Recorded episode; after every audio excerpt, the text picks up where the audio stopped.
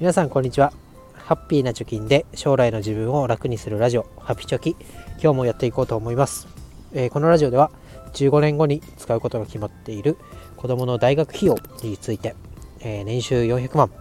普通の会社員が、えー、子供2人分で1000万円を貯められるのかということについてお話ししていきます、え将来お金のせいで選択肢が少なくならないように今のうちからいろんな手段を使ってお金を稼ごうということで、えー、今日もやっていきます。今日のテーマは、えー、気づいたらお金がないとかですね、えあといつの間にかあれつい3日ぐらい前にお金を下ろしたのになみたいな。何に使ったっけ？みたいな。に思っている人に向けて、えー、家計簿をつけてみませんか？ということで、えー、家計簿アプリマネーフォワードミーの紹介、え1年間使ってみて、え継続何もできない私が1年間継続できました。でその良かったことを、え話していきたいと思います、え家計簿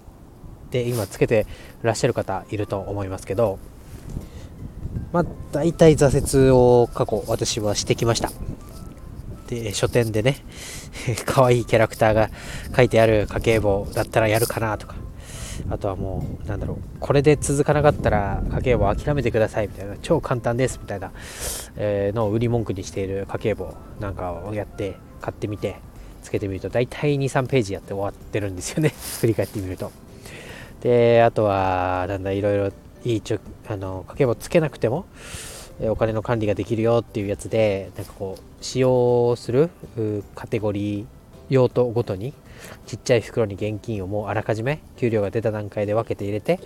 えー、そこからこう分類ごとに使っていく家賃だったら家賃の袋食費だったら食費の袋みたいにして、えー、お金を管理しましょうみたいなのをやってみたりですね。あとはレシートを写真撮ってえー、置けば自動で、えー、家計簿をつけてくれますよみたいなアプリをやってもレシートで財布がパンパンになるだけでお金はパンパンにならないみたいな。でやらなくなるみたいなレシートぽい あとはこうエクセルを使って項目はもうもともと書いてあるのがあるんでそれをまあ使った日に日ごとに入力していけば1ヶ月でトータルで、えー、と収支が確認できますよみたいなのをやって、えー、まあ、3日ぐらいかな持ったのはそれで終わっちゃったみたいな。まあ、いろんな方法でやってみたら自然消滅しているのが家計簿です。で、えー、まあ、この放送を聞いてもらいたい人っていうのは、まあ、家計簿をつけたけど長続きしなかったっていう先ほどの私みたいな方。であとはこれから家計簿を簡単に始めたい人。あとはですね、えー、これもよくあるんですけどクレジットカードの請求が来ますよね、まあ、アプリだったり、えー、書面できますよね。でパッと見ると30万とか書いてあるんですよ。あもうこれは詐欺にあったんだなって思ってこう一個一個明細を確認していくとあこれ使ったねこれも使ったねっていう。全部こうアリバイがある使われ方しかしてないのに30万になっちゃってた。そんなことないですか？まあそういう人にもぜひ聞いてもらいたいです。で、えこのマネーフォワードミーというアプリを使って結果どうなってほしいかということですけど1つ目が、え、ほとんどまあ家計簿が自動で出来上がるアプリになってます。まあ、なんで自動かっていうのは後から説明しますけどほとんど何もすることなく自動で家計簿が出来上がります、えそうなると今までは家計簿を作るっていうところ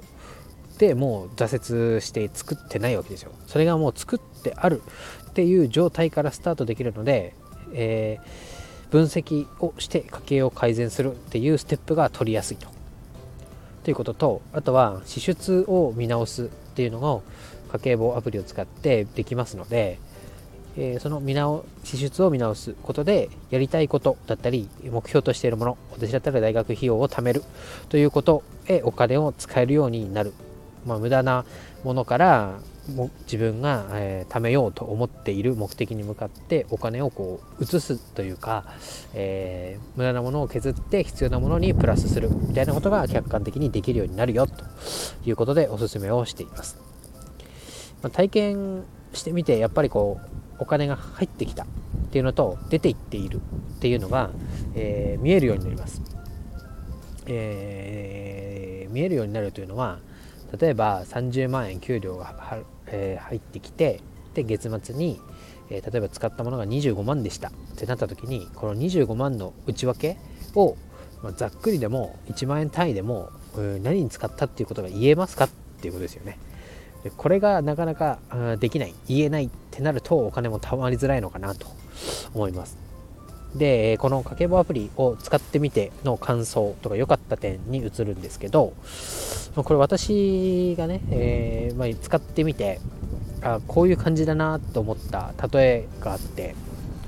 えー、それが分かりやすいかどうかは知りませんが 話したいと思います、えーと、それはですね、まあ、お財布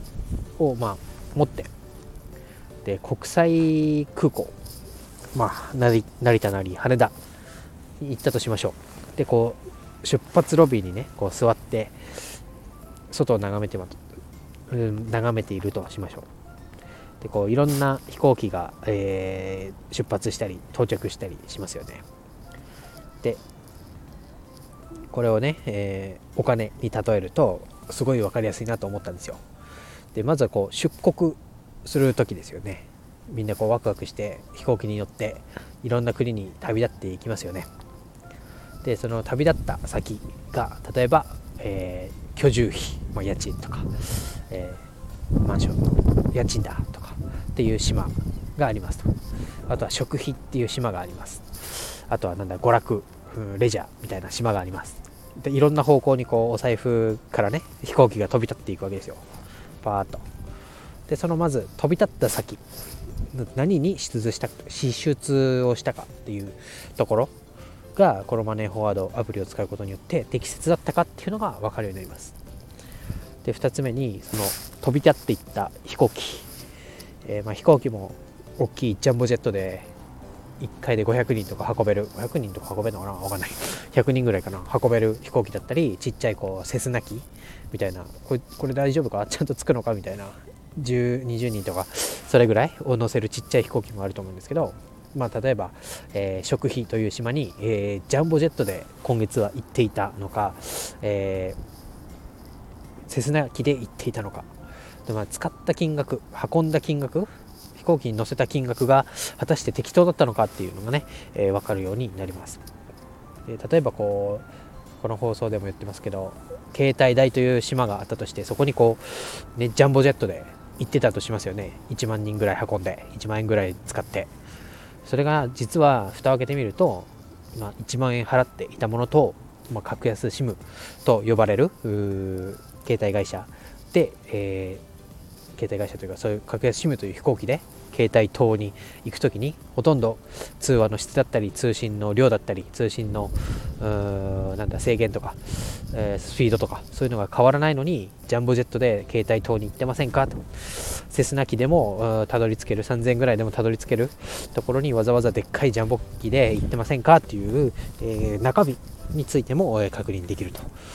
まあ、飛行機で表すとジャンボで行かなくていいところにちっちゃい飛行機であ逆にちっちゃい飛行機でも行けるところにわざわざジャンボ機で行ってませんかということですね。であとはこうフライトの本数ですね。無駄遣いしてませんか？と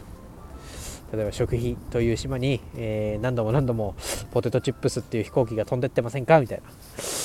うん、無駄遣いとか。同じ、えー、質な質でも、うん、高いものじゃなくて安いものに変えられる、うん、フライトをこう5人6人しか乗ってない飛行機を、えー、ちょっと時間はかかるけどまとめて一便で飛ばせないか？みたいな。無理やりこう飛行機いただいてますけどこういうことがまあ可視化できるようになりますと。でまあ今回の話では本筋ではないんですけど到着ロビーですね、えー、戻ってくる方飛行機。入ってくる方ですけど、まあ、これはね滑走路が1本会社というところだけではなくていろんなね、えー、副業例えば、まあ、ブログ私も取り組んでますけどブログだったり、えー、なんだ転売というか背取りみたいなとか、えー、いろいろありますよね、えー、プログラミングとかウェブ制作みたいに言われてますけどそういう、まあ、滑走路が何本も財布につながっていれば、えー、大きい、え滑走路がなんかなんだ？雪が降っちゃって止まっちゃってもちっちゃい方で対応できるとか、うんね、そういう収入のなんだ入ってくる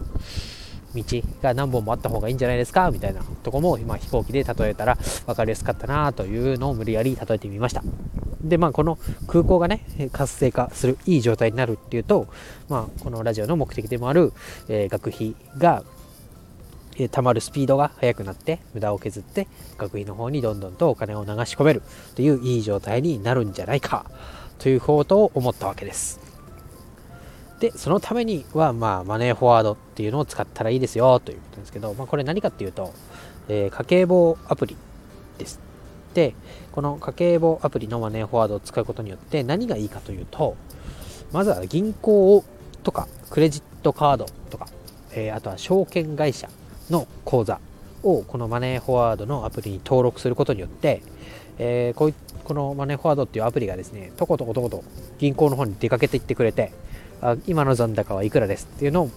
調べて持って帰ってきてくれるわけです、えー、あとは証券口座の方も毎日こう値動きがあるわけですけどその値動きに合わせて、まあ、その評価の、まあ、利益だったり損が今日はどれぐらいだっていうのをとことことことこ出かけていって、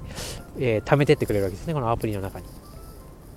でそうするとうん一括でこのマネーフォワードっていうアプリだけで、えー、自分の資産状況、投資をやってない、まあ、投資をやってたら、まあ、証券口座の、まあ、投資をしている銘柄の上がり下がりも上がりますしあと銀行の残高ま給料が入りましたよって教えてくれたり、えクレジットカードでどれぐらい引き落とされましたよっていうのを教えてくれたりして勝手に、えー、自動で家計簿を作ってくれます。これが素晴らしいところです、ま自動でやってくれるっていうのと一元管理ができるっていうのがとても素晴らしいです、えー、まあやってもいいと思うんですよレシートを溜め込んで、えー、Excel なりノートにつけるっていうのをやってもいいと思うんですけどここからまあ学費を貯めるって言って15年後に貯まるようにって言ってますけどこれを20年の間毎月毎月レシートを転記するのかっていうことですよね。それに比べたらこのマネーフォワードっていうアプリにまあ、口座を登録するっていうのは最初はちょっと面倒くさいしいろいろこう ID やらパスワードやらを確認したり二重承認認証みたいなやつをやったりとかめんどくさいはめんどくさいんですけど最初にめんどくさいことをやってしまえばあとはもう自動で毎月、えー、家計簿が出来上がります。これが素晴らしいです。なので私冒頭で、まあ、1年間家計簿をつけるのが続きましたって言いましたけどまあほとんど何もしてません。じゃあ何をするか逆に何をするのかっていうのはまあポイントが3つあります。やることは、えー、先ほども言いましたけど銀行の口座だったり、えー、証券口座っていうのをまずこのアプリに登録をします、えー、2つ目、えー、が、えクレジットカードとかバーコード決済で支払えるところはそれで全てやっちゃいます、まあ、逆に言うと現金を使わないということです。で3つ目が、まあ、現金を使わないっていうのもなかなか難しいですよね。食券制のお店だったりちっちゃいお店だったら現金しか使えないというところもあると思います,、ま、思いますのでその現金を使った時だけ手入力でアプリに、何々に使いましたっていうのを入力をします。この3つだけです。で、えー、一つずつ解説していくとまずはその銀行口座を登録することによってこのマネーフォワード君が、えー、銀行へ出かけていってくれて日々の情報を吸い取ってくれます。で、えー、2つ目のクレジットカードとかバーコード決済電子マネーで支払うというところですけど、えこれをやることによって支払った履歴がデータ化されます。そのデータをマネーフォワード君が、えー、とことこ行って取ってきてくれます。で最後現金を使った時だけ記録する。これは現金を使ってるとデータ化されないわけですよ。財布から勝手にお金が勝手にというかマネーフォワード君側からしたら把握できないわけですよ。現金のやり取りっていうのは。なのでその把握できない現金のやり取りだけ、えー、使ってる人私が、えー、マネーフォワード君の代わりに入力をする。そうすると、えー、自動で半自動でアプリの中で家計簿が出来上がりますと。ということで、まあ、ちょっとこの辺ね詳しくはブログの方で書くのでそれを貼っておこうと思います。で、えー、まあ、そのインストールの方法だったり、えどうやって口座を登録するのとかあとは、あのー、なんだ、T ポイントとかね、楽天ポイントとか、そういうポイントの管理もしてくれますし、で、さらに、その管理をしてくれている結果っていうのを文字でこう、なんだ、イメージしやすいのはノートにこう1個ずつ何に使ったっていう金額を書くだけではなくて円グラフだったり棒グラフで可視化してくれるっていうのもこのアプリのいいところだなと思いますのでその辺も含めて、えブログの方に書いておきます。で、えー、まあ結論なんですけど、まあ、家計簿をつける最大の理由っていうのは、えー、最初に言いましたけど、まあ、自分がやりたいことに必要なお金が、えー、今いくら貯まってるのかと、えー、効率よくスピードアップして貯めることができないのかっていうのを、まあ、測るツールとして、えー、家計簿はあると思います。